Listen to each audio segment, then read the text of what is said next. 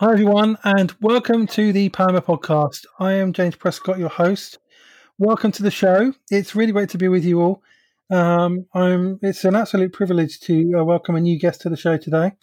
Um, Dr. Khaleah Bradshaw, EDD. Welcome to the show. Thank you. Thank you so much, James. I'm really happy to be here.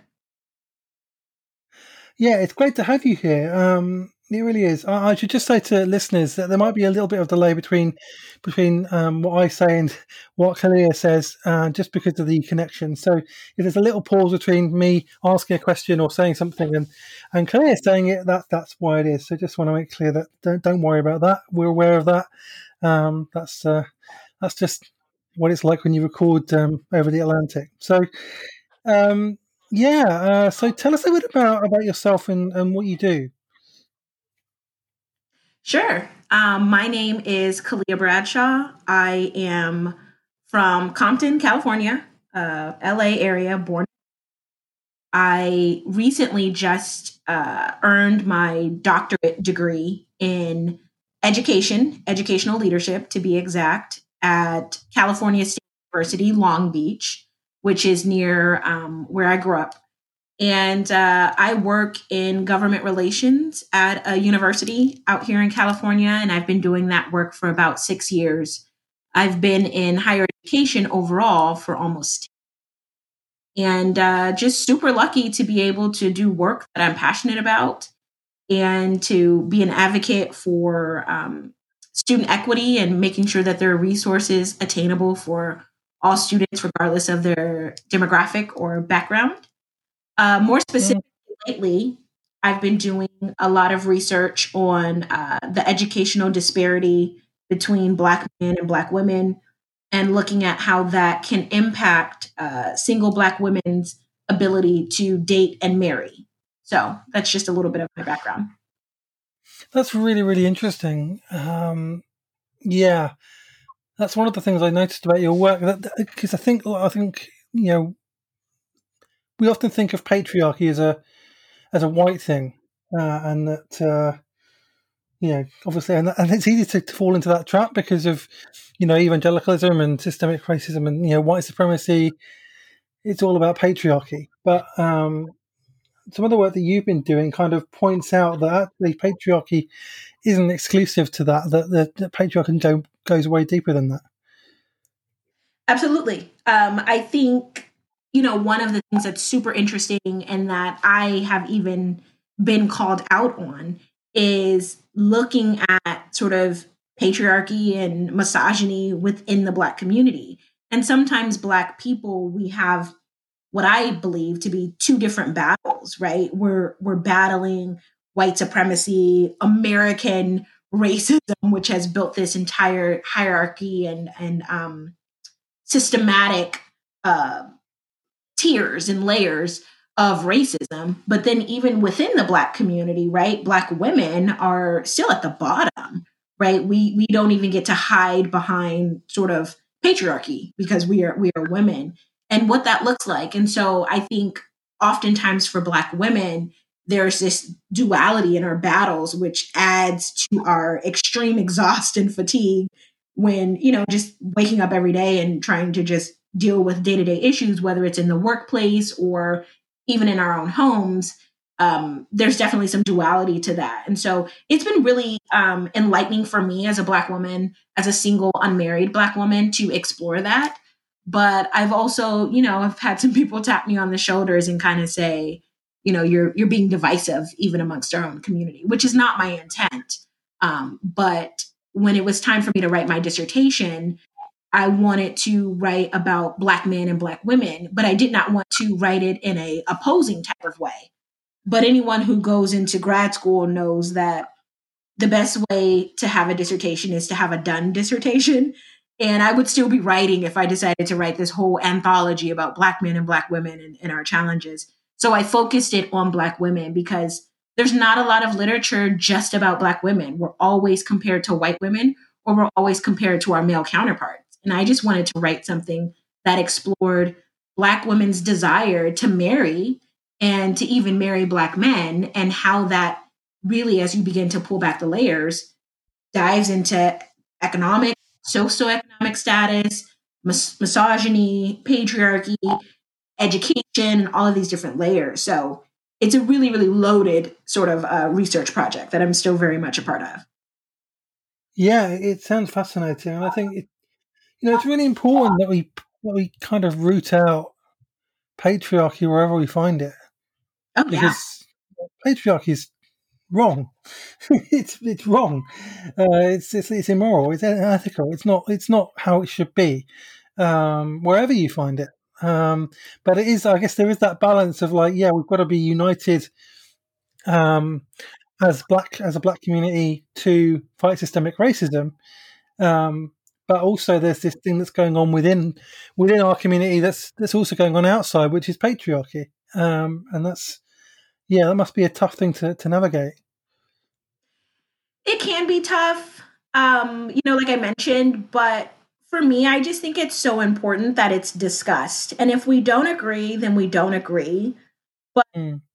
we have to talk about it, you know, because I think Black women sometimes are so silenced because we're trying to be loyal to our counterparts. But there has to be a discussion about the way Black boys are raised versus the way Black girls are raised and how education and being smart is sometimes pushed as a feminine trait and sort of this um, it's okay for boys to get detention but not girls and how girls get excited about you know getting new notebooks and pencils and a backpack for school and it's not pushed that same way for young black boys and then realizing that the way that that they're raised we turn into adults. And what are the consequences of black boys that are sort of pushed to athletics versus education? Well we have a huge education gap between the between the two genders. And then here's a black woman who's got a master's degree looking to marry a black man with the same education and it doesn't exist right we need to talk about why young black boys are pushed out of education beginning in elementary school we already know that in america they use the statistics of how many black boys are in a in, in how many black boys that are in elementary school to determine how many jails they need to build 20 years from then like there is a systemic push and we're being pushed in opposite directions. So when you look at marriage rates, there's no wonder, it's no surprise that Black women in America are at the bottom for getting married. Mm, yeah. Wow. That's really sad, actually, as well. Yes. Yeah, but it shouldn't be that way. I mean, it's easy for me to say as a white person as a white male person as well, like who's probably the most privileged kind of um, group of all. Um, you know, and yeah, I mean, what's your experience of of patriarchy within Black communities? Well, I will say that my experience, I didn't even have the language to call it patriarchy when it began. Um, my earliest memories as a young girl were, you know, being taught that we make the plates uh, for the men in the family. We serve them first before we sit down and eat ourselves. And of course, part of that is just showing reverence, showing, um, you know, gratitude. But part of that is also, you know, rooted in patriarchy. I mean, I wasn't going to tell my grandmother that. Um, and I didn't even have the language for it. But as I got older and when I started college, I remember very vividly being 18, 19, 20 years old and being so like, I'm not making any more plates for men. I'm going to sit down and eat first. Um, I just had this overwhelming um, pressure to fight against, like, I am not going to get pregnant and married and be stuck in a kitchen barefoot in an apron. I just had this vision and I was like, I'm not going to let it happen to me. And so I really went to the extreme with that and was like, I don't believe in cooking. I don't believe in this. I'm, you know, I've kind of pushed back a little bit on myself and, you know, now I do cook, but that's also very new for me as well. Um, me cooking is only as recent as the pandemic because the restaurants are closed over here. Um, but I had a very, very strong sense of feminine identity when I was younger. Uh, my father was in the Nation of Islam, uh, here in, in Los Angeles. Um, and they are a very, uh, I'll just go ahead and say it, misogynistic religion. Um, men and women don't even sit on the same sides um, in the temple. and um, was my initial upbringing. I didn't really wear jeans until high school, unless I was doing some sort of outdoor activity. Uh, you know, my father very much believed that uh, you know little girls wear dresses, and he always wanted me to have bows and lace socks and just be a cute little girl, which I was, and I'm appreciative of that. And to this day, I have far more dresses than pants. I am not someone who wears pants uh, to work often. And so those are the types of things that are still with me now. Of course, I'm mature enough and have the language to sort of manipulate that in a, in a way that I, I don't have any extreme trauma around it. But in my relationships and in my datings, I'm, I'm very, very outspoken about gender roles and what I feel comfortable doing versus allowing someone to tell me what my role is going to be. And so not all men are okay with that, with how outspoken that I am, but I just don't want to end up in a situation like some so many of the women that I know where they are sort of stuck in a relationship due to not having financial and economic power even within their own marriage. So I have a very serious list of rules of things that I will not um, bend on when it comes to me dating and being in relationships. That's really wise, I think. That's really wise, uh, and yeah, I think, and it's and it's really important. I mean, I'm I've been single for a long time, and the longer that I've been single, the the more that you you decide, oh, you know what, I'm going to set really strong boundaries on who I date, what their values are, what their boundaries are, what my boundaries are with them, like you know what I'm going to accept and what I'm not going to accept. You know, I've had to say no to relationships which could have been really great relationships because of really strict boundaries that I had about my values, uh, and I didn't feel any. I didn't feel any sense of like I did the wrong thing when I when I stood up for my values. You know that I wasn't going to accept certain certain certain beliefs that other people had that I disagreed with. That they, they were kind of non-negotiables. So it's really important to have those boundaries, uh, and better to wait and and meet someone who is willing to abide by your boundaries and by you know your values and shares your values than kind of rush into something with somebody who isn't who isn't willing to do that absolutely and good for you. I you know men should have boundaries as well. I think that times some of these conversations are done in silo right? Women talk and men talk but men and women aren't talking. Um, i just recorded an interview with two guy friends last week and that was sort of the premise of the conversation. I said we can't continue we can't afford to continue to have these conversations separate you know women need to hear from men men need to hear from women and if marriage is indeed the goal for some people right i recognize that that's not the goal for everyone and that's completely okay. I don't even know if it's the goal for me anymore sometimes. But if that is indeed the goal then my friend said something so amazing. It's like when men talk about marriage to single guys, it's not always in the most positive light. It's kind of like, oh yeah, the old ball and chain said this, or gotta get home before the wifey cracks down the whip. It's kind of like always yeah. in this yeah, like this this frame of like negative, you know. But I think maybe men, I guess the who can, not the unhappy ones who can't, but the happy ones who can should maybe talk about it in a little bit more of a positive light. So it's not always seen as like once you get married, it's like the beginning of the end of your life, which is how it's even framed in movies, you know? That's right. Yeah. Uh, oh, I can't agree this more. Uh, this kind of people calling their wife the boss, and you know, yes. and kind of, and I'm like, look, you know, I never say anything because I'm single, and I it wouldn't be appropriate for me to say something. But I'm always thinking, like, yeah, I, I, I want to. I don't want a relationship where what I anyone is the boss. I want a relationship of a partnership of equals where everyone, where both partners are empowering, encouraging, supporting each other, and oh. you take turn to take the lead depending on what the situation is or the circumstance or whatever, and what you're good at, and you know, and it's a partnership. Like and kind of talking. Yeah, I've never been comfortable about men talking kind of, kind of bantering, kind of about their partners. You know, kind of men's men's night out or whatever. You know, I never felt comfortable with it. I never thought. I never felt I could engage in that if I if I were married or had a had a long term partner because it just doesn't feel doesn't feel right. You know, it doesn't feel like it's like it's really appropriate. You know, um, yeah. Yeah, and you want it to feel natural more than anything. I mean, appropriate, absolutely, and natural. You know, I think so many times, whether it's because of social media or movie or anything that we're consuming, or it could even be like the examples around us. I know for me, majority of my friends are married. I can count my single friends, like on one hand, but it's usually an odd number when we all hang out, and it's odd because because of me. So it, it would be party of ten with five couples, except I'm not, you know, I'm not married or, um, you know, oftentimes don't bring a plus one to different events, and I have to work actively um, against some of that. I guess you could call it peer pressure, right? It's not in a negative connotation at all, but just the majority of my peers are married.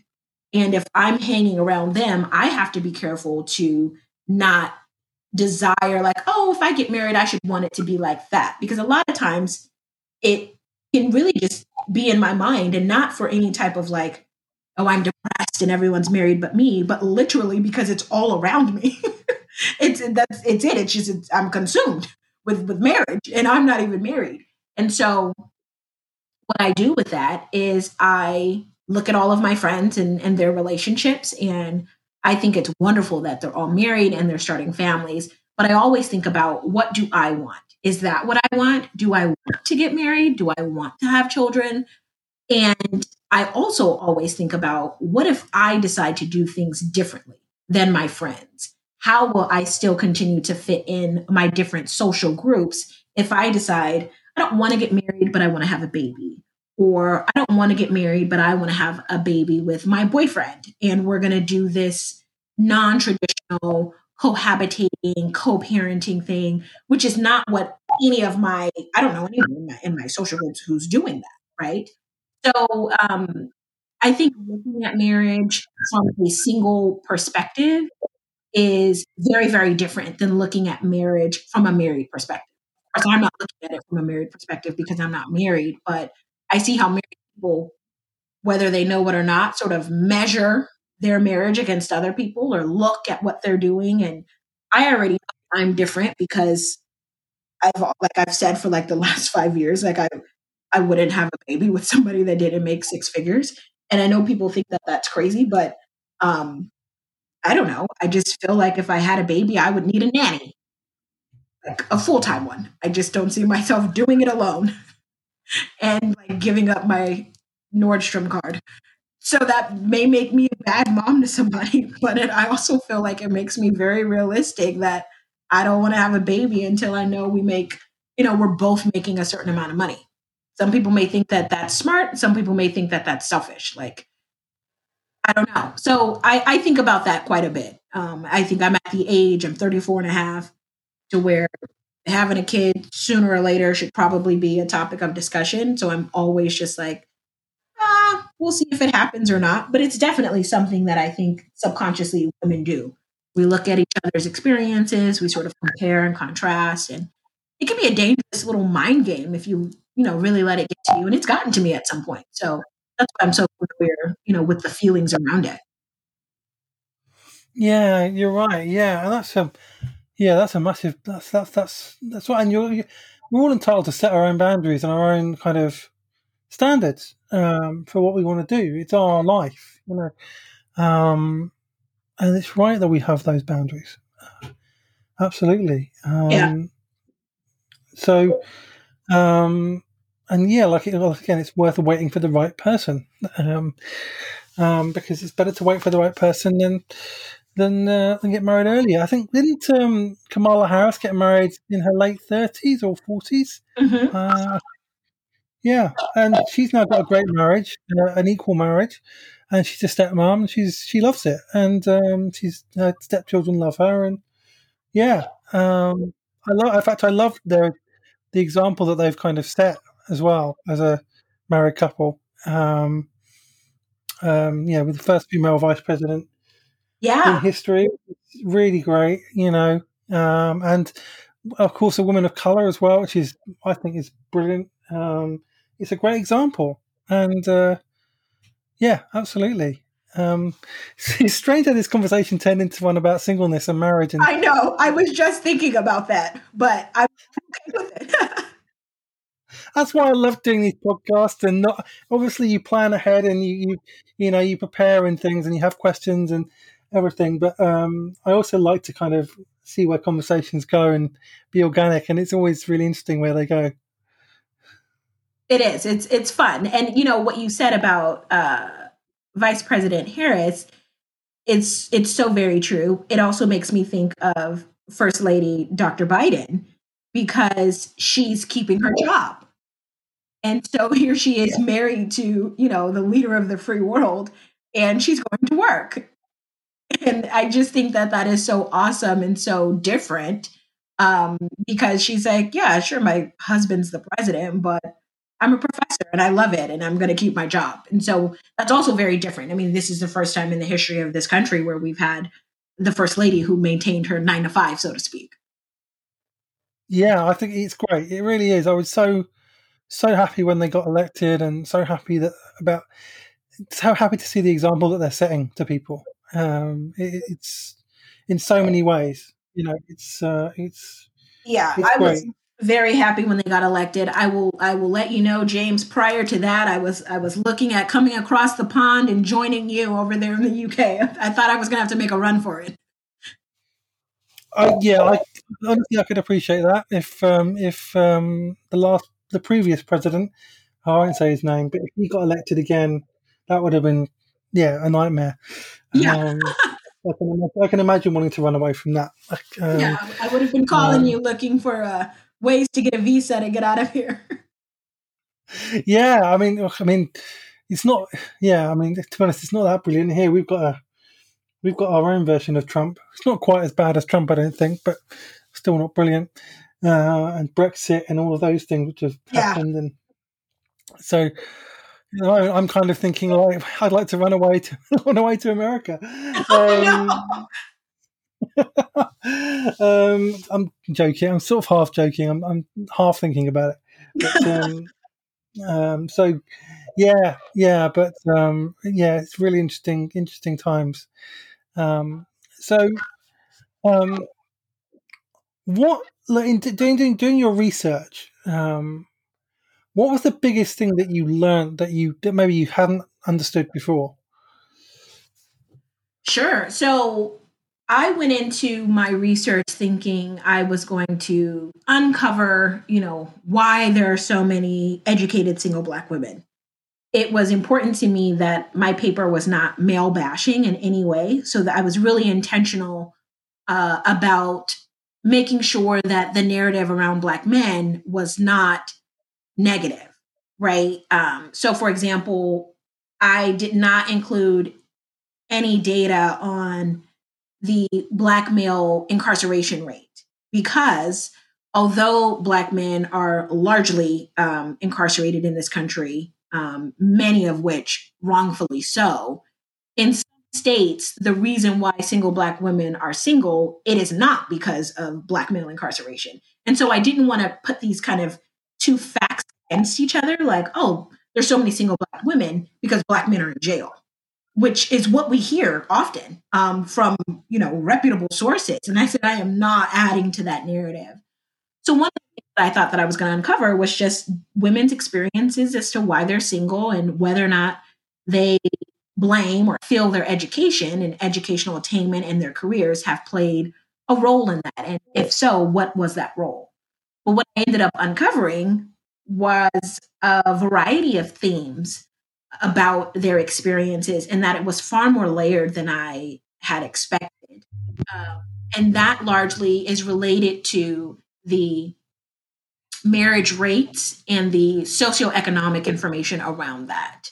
And so, for some of the women, their experiences with singlehood are largely because of where they're living. So, for example, some of the participants that I had in the Midwest said, you know, I live and work in Detroit.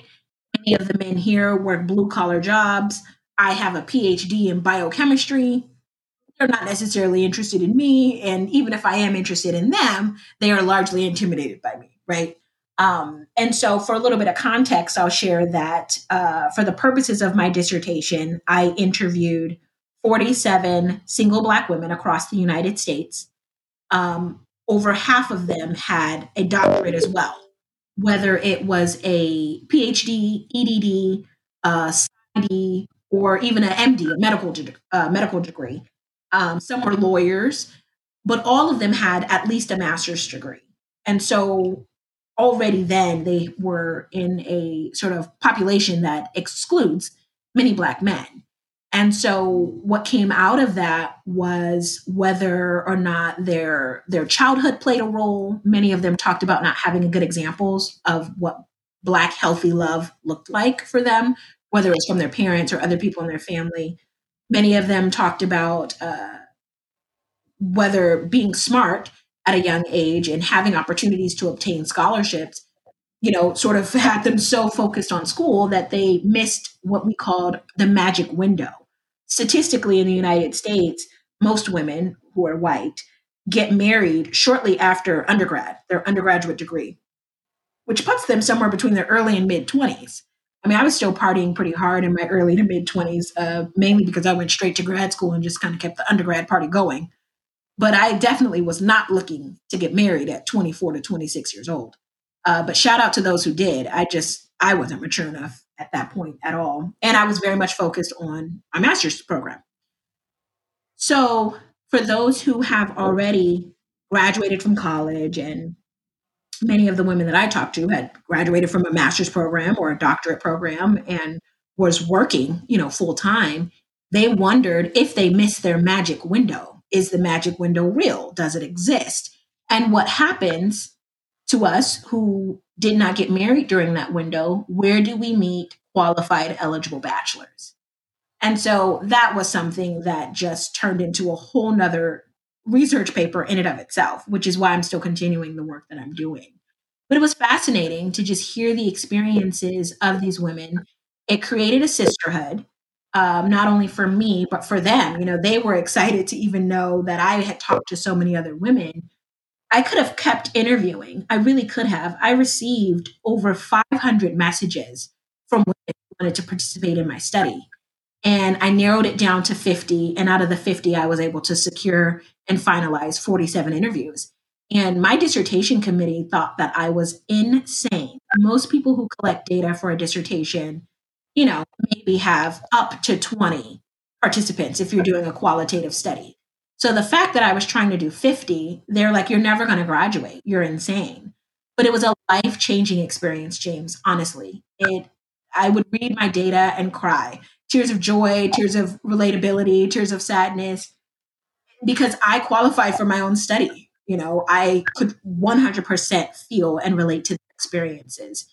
And, um, I mean, it was it was it was life changing. That's all I could say. It, it has changed my life, and it has given me new purpose um, and a new sense of joy to make this an educational issue. Because a lot of people think that oh that's just a social issue it belongs in a magazine maybe ebony or essence which it does but it's also very much an academic issue.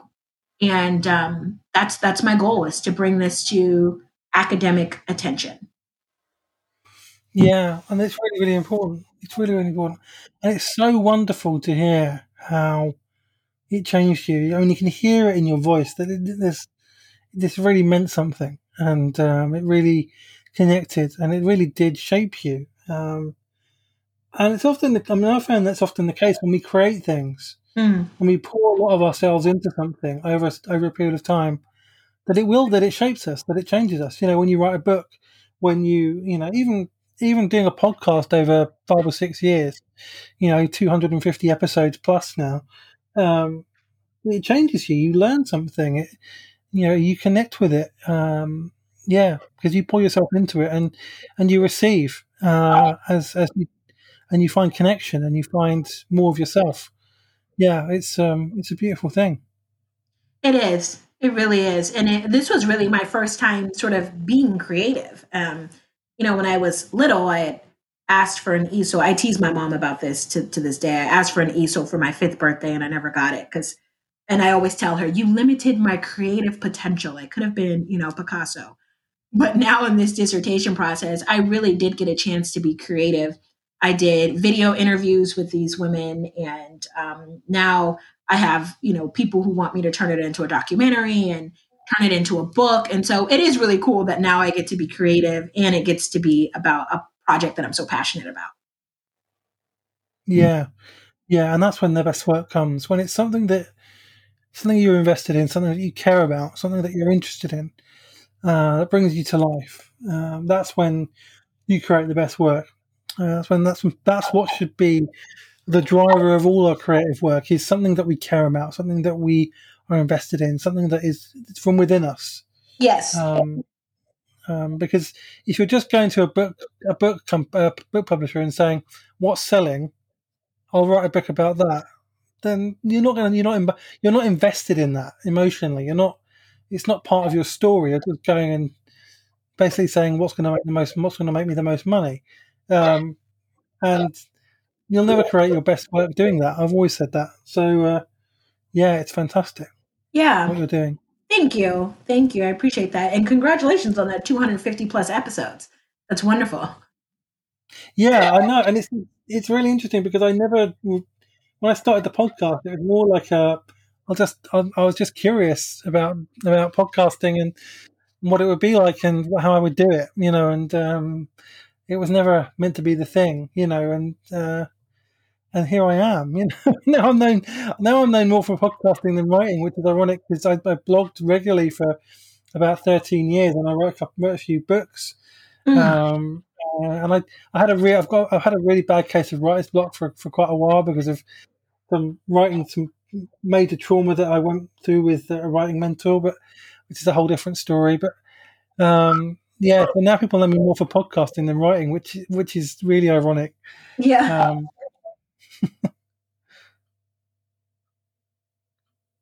um, yeah. we talking?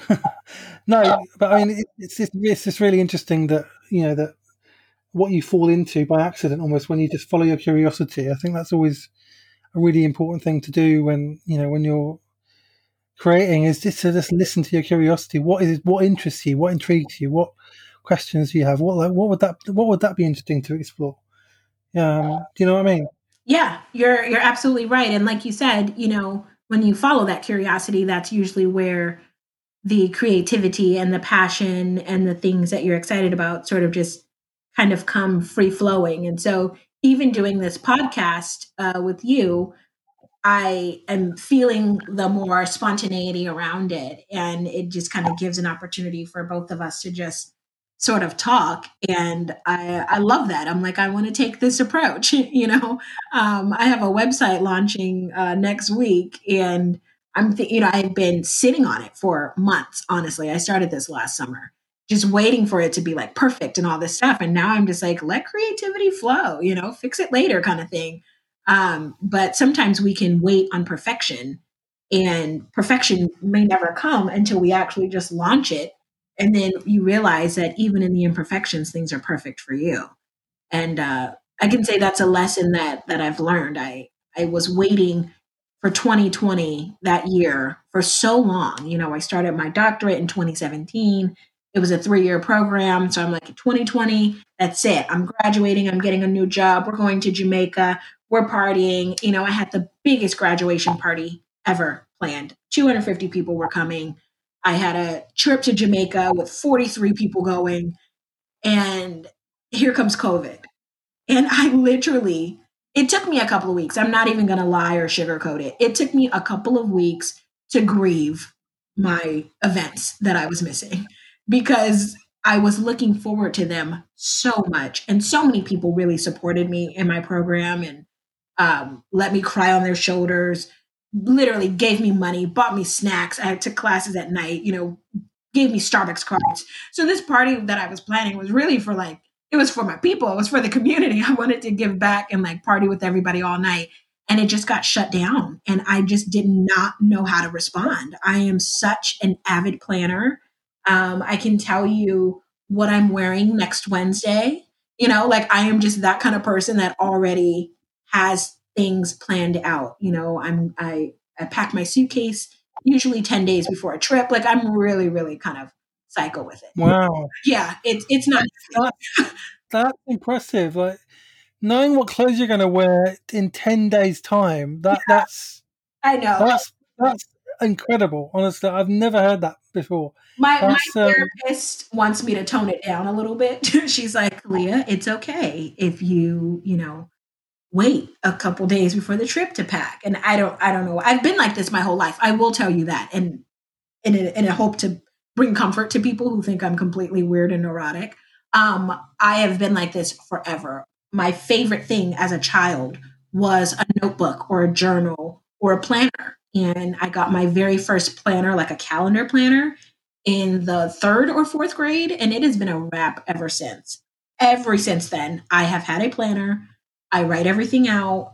Um, my phone has color coded calendars in it. Um, yellow is for friends, purple is for family, blue is for work, and everything is like color coded. So I know this podcast is not about, you know, organization and being completely neurotic about life but I am. The point is, is that this pandemic and this quarantine has really forced me to slow down because I don't even need a calendar because I don't go anywhere.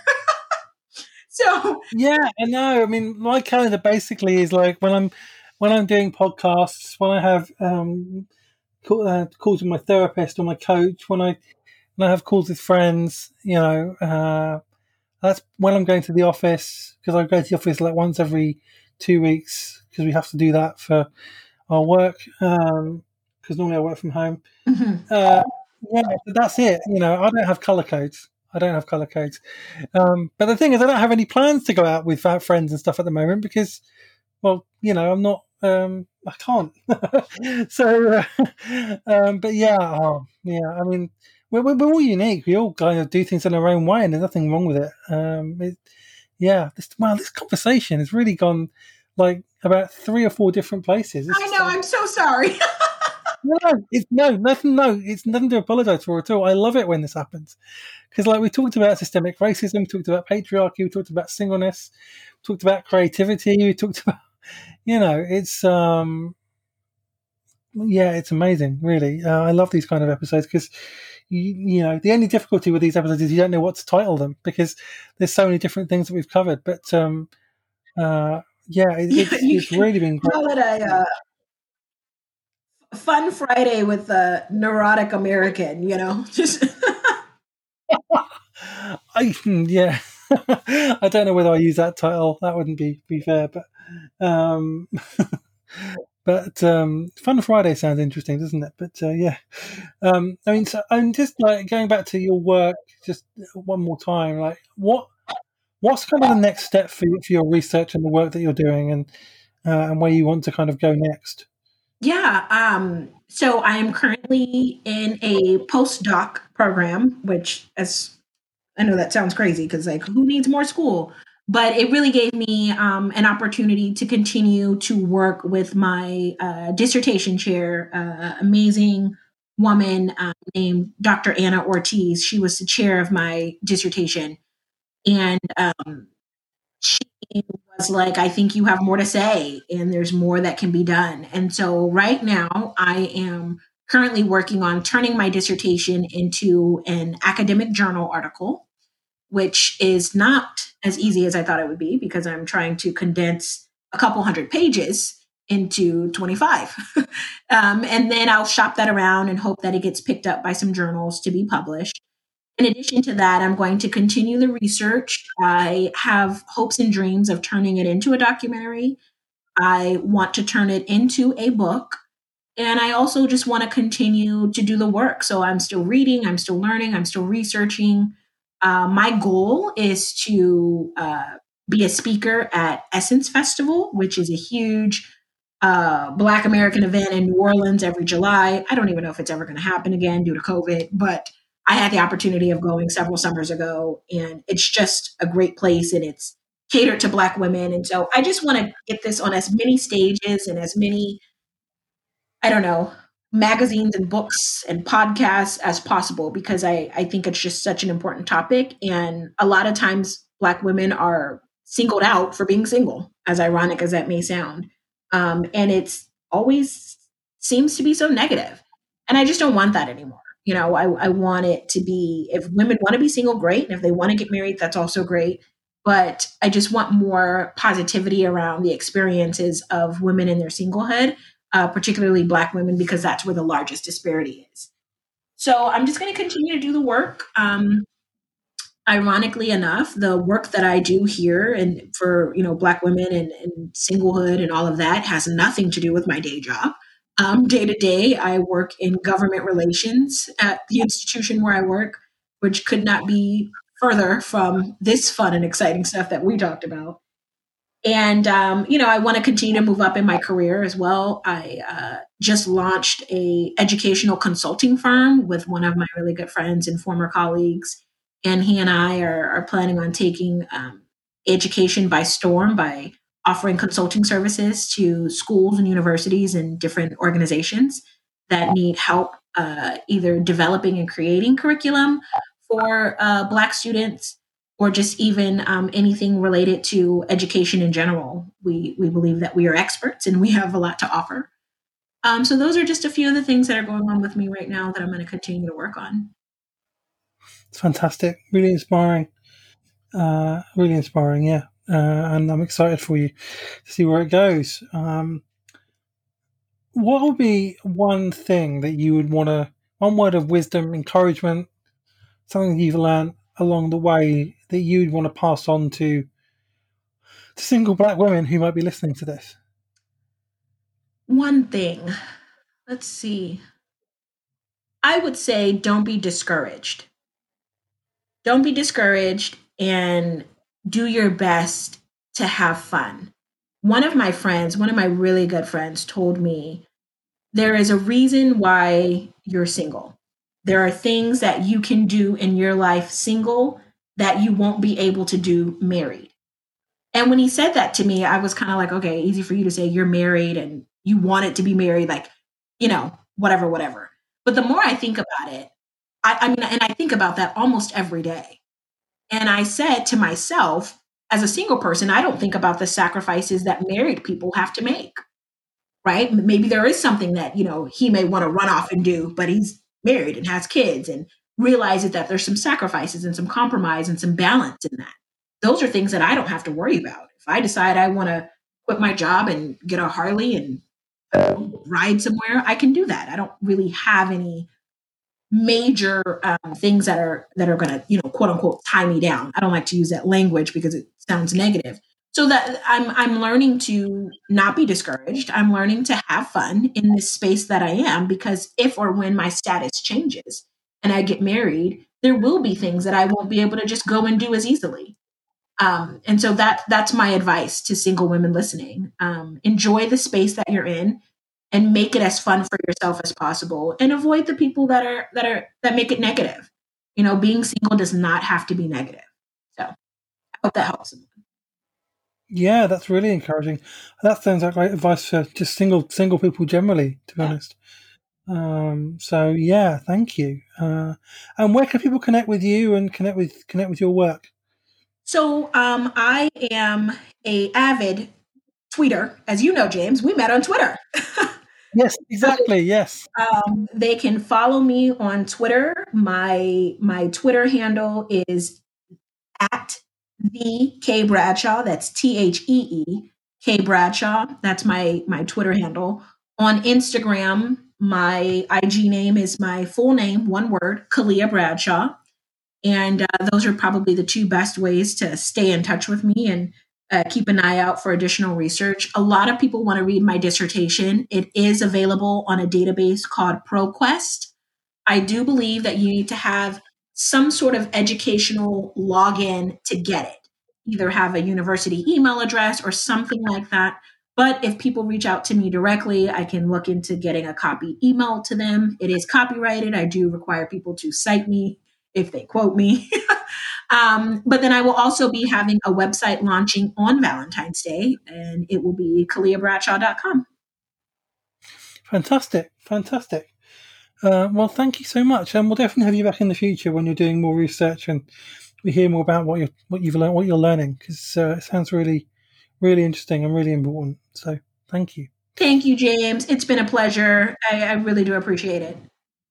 Yeah, you're welcome, and uh, and uh, thanks for listening, everybody.